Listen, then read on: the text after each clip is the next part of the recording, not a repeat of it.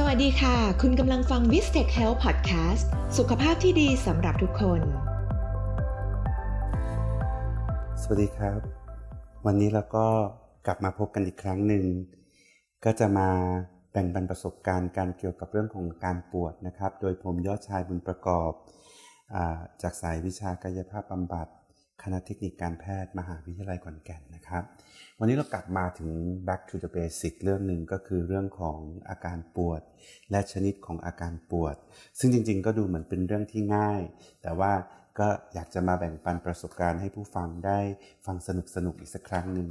อาการปวดจริง ๆ แล้วเนี่ยทุกๆตำราเนี่ยจะพูดเลยว่าเพนเป็นประสบการณ์ เป็น experience ที่เกิดจากความไม่สบาย ทางด้านความรู้สึกและอารมณ์ และก็อาจจะเกิดร่วมกับเรื่องเรื่องของร่างกายเราได้รับอันตราย หรือเนื้อเยื่อถูกอันตรายนะครับ เพราะฉะนั้นอาการปวดเนี่ยจึงเป็นเรื่องที่ค่อนข้างจะซับซ้อน แล้วหลาย ๆ ครั้งที่เรามีการซักประวัติและตรวจร่างกายคนไข้เนี่ยเราก็มักจะสับสนกับอาการปวดหลาย ๆ อย่าง ชนิดของอาการปวดเนี่ย ทางการแพทย์เราแบ่งได้จากเกณฑ์หลาย ๆ เกณฑ์นะครับ อย่างสมมุติว่าเราแบ่งเกณฑ์ของอาการปวดแบ่งตามระยะเวลาก็จะมี acute คือการปวดแบบเฉียบพลันกับ chronic pain คือการปวดแบบเรื้อรัง อาการปวดแบบ acute pain หรือการปวดแบบเฉียบพลันนั้นร้อยละ80เนี่ยเราจะพบว่าระยะการดำเนินโรคเนี่ยเราจะถือว่า ไม่ไม่นานเพิ่งเกิดขึ้นนะไม่เพิ่งเกิดขึ้น อาจจะเป็นภายในวันนี้ หรืออาจจะเป็นภายใน 24 ชั่วโมง 72 ชั่วโมงประมาณนี้นะครับ แต่ว่าบางตำราก็บอกว่าระยะเวลาของการดำเนินโรคเนี่ยไม่นานติดต่อกันเกิน 6 เดือน บางตำราก็บอกว่า 3 เดือน แต่โดยทั่ว ๆ ไปในทางคลินิคอลแล้ว เรานิยมใช้ acute pain กับการปวดที่เป็นเฉียบพลันที่เกิดในระยะเวลาเป็นชั่วโมง หรือเป็นวันหรือเป็นอาทิตย์ แต่ถ้าสมมุติว่านานนานไปกว่านั้น หรือต่อเนื่องไปถึง 3 เดือนเนี่ยก็มักจะเป็น chronic pain นะครับหรือก็จะมีการแบ่งย่อยอีกหลาย ๆ ชนิด ทีนี้อาการปวดเรื้อรังนะครับ ก็เวลาเกิด chronic pain ก็คือในทางคลินิกเราถือว่า 3 เดือน หรือบางตำราบอกว่า ติดต่อกันมากกว่า 5 เดือน แล้วก็ยังมีอาการปวดบางประเภทที่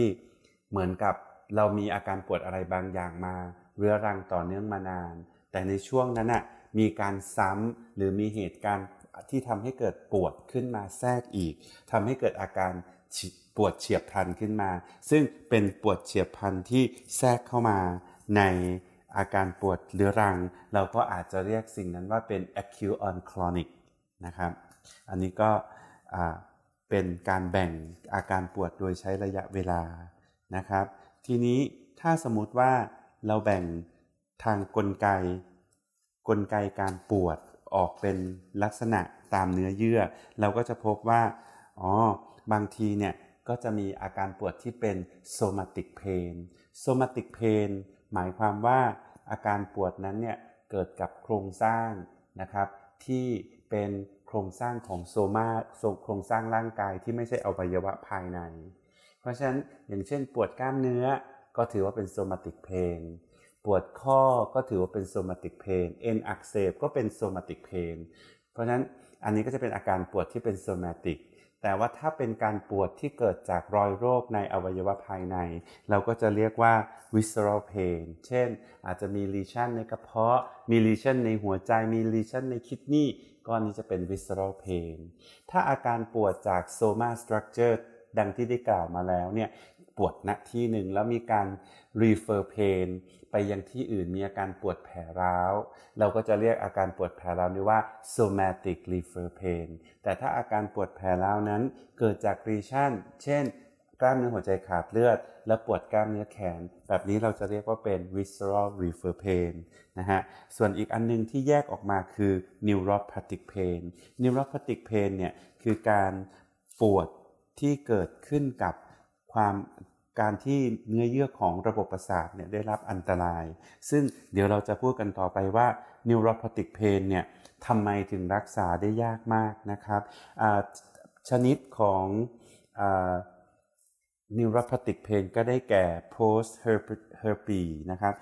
post herpetic neuralgia หรือเป็นพวก neuropathic pain ที่เกิดจาก trauma ต่อเนิร์ฟโดยตรง หรือ trigeminal neuralgia หรืออการเกิด diabetic neuropathy คืออาการปวดที่เกิดจากการเป็นเบาหวานมาก่อน ก็เป็นกลุ่ม neuropathic pain ซึ่ง neuropathic pain ก็จะมีสิ่งที่น่าสนใจก็คือมักจะเกิด allodynia กับ hyperalgesia allodynia ก็คืออาการปวดจากสิ่งกระตุ้นที่ปกติเนี่ยไม่ได้ทำให้เราปวด แต่วันนี้ทำให้เราปวด กับอีกอันหนึ่งคือ hyperalgesia คือแรงกระตุ้นหรือ intensity ของ stimulus เนี่ยที่ไม่เคยทำให้เราปวดมาก่อน แต่วันนี้ระดับ intensity อันนั้นทำให้เราปวดได้ นะครับ เดี๋ยวเราจะมาคุยกันในรายละเอียดในตอนต่อไปครับ สวัสดีครับ ติดตามรับฟัง episode ใหม่ของ v i s t e c h Health Podcast ได้ทาง Podcast Spotify Facebook และ YouTube